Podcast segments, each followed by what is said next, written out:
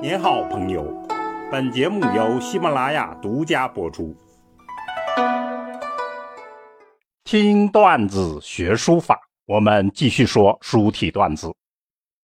上次讲宋元篆书的热与凉，接下来真正的热潮席卷而来。明清篆书大狂欢。中国历史上真正的篆书狂欢时代正在启动。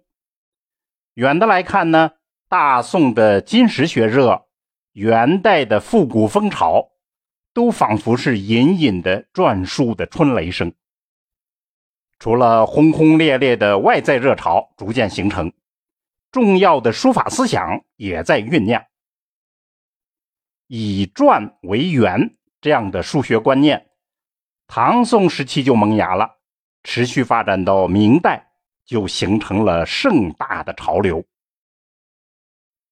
明代的篆书代表性的有篆书三圣，领头人呢就是号称大明第一人的李东阳。书论大家赵宜光提出了以篆为本的系统思想，那么在理论上就达到了高峰。他自己还独创了别具个性的草篆。明代的书家普遍重视篆书修养，明代还形成了篆刻热潮，涌现出大量的刻印流派。文征明的儿子文鹏就是其中的代表人物，他被称为是文人流派印章的开山鼻祖。到了明末清初。文化巨匠傅山就提出了狠话：“不知篆籀从来，而讲自学书法，皆昧也。”都是在睡梦中说话的。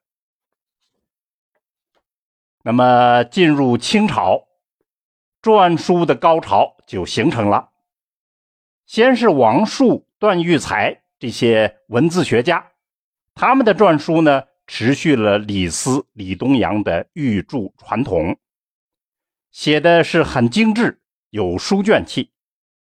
但是真正成为篆书狂欢标志的是两股潮流，一股是以邓石如为代表，包括吴让之等人，他的特色是以碑写篆；另一股是以何绍基为代表，包括杨一孙等人。其特色是以金写篆，我们就分别来介绍一下，看一眼篆书在清朝的大狂欢中间到底演绎出了什么奇迹。先说以碑写篆的邓石如，这里的碑指的是汉碑，具体就是以隶书的笔法来写篆书。我们在书家段子、碑帖段子里头都讲过邓石如。大家可以回听参考。邓石如的形象，大致就可以领悟他的精神世界。一位云游四海的平民艺术家，他的一生似乎就在为书法而朝圣。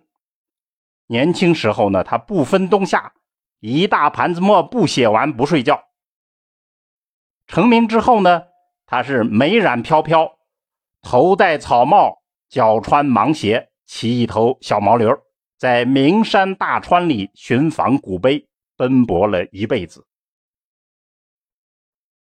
日本学者看到他的篆书，感慨说呢：“仿佛汉人在世，汉代人在世了。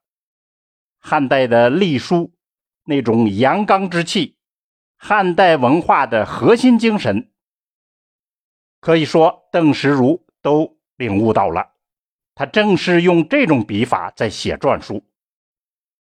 一般来说呢，谁要是用后代的笔法写前代的书体，都会被大大的嘲笑。而邓石如竟敢这样，他用汉代的隶书笔法写前代的古老的篆书，打破了千年以来“篆上婉而通”这样的戒律，把玉柱一般。铁线一般经典的篆书之美，改成了又粗又重、朴茂雄强的新篆书。那么严谨、板质这样的篆书，从此就有了书写性，有了活力，似乎喝了后代的回春汤，英姿勃发，仪态万千。邓石如给碑学理论家包世臣讲自己篆书的要诀是这样说的：“书处可以走马，密处不使透风。”常记白以挡黑，奇趣乃出。这真不愧是经验之谈，精湛之极。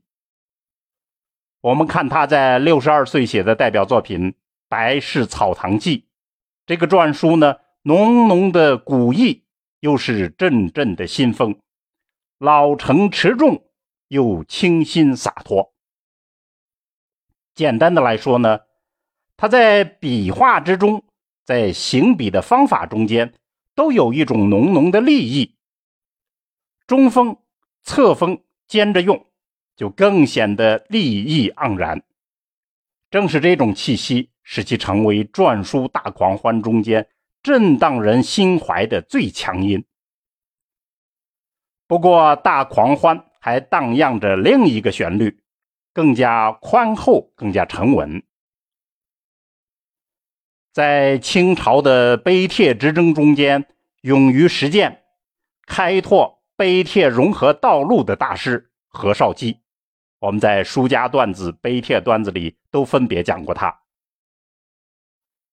与邓石如不同的是，何绍基的篆书呢，取法更广博，大篆、小篆的笔法都有。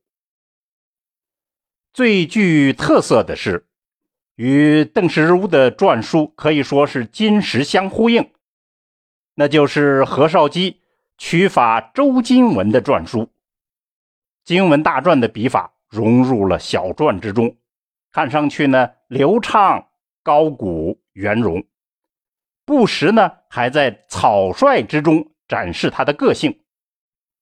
更进一步，何绍基还将篆书的笔法融入了行草书。探索了碑帖交融的新道路。篆书的这样一场大狂欢是历史的必然，其中彰显着书法的本质规律。如果大家回顾一下我们所讲的篆书历程，就会深深的理解这一点。何绍基的著名论断，也许可以作为大狂欢的话外音，永远。警示我们，他说：“篆书为经，诸体为纬，经正而后纬成，理足而后词畅。”我们会把这段话贴在我们的图文区，供大家参考。那么，也请大家联系我们的现实问题，来潜心领悟这一金玉良言。好。听段子学书法，我们下次再见。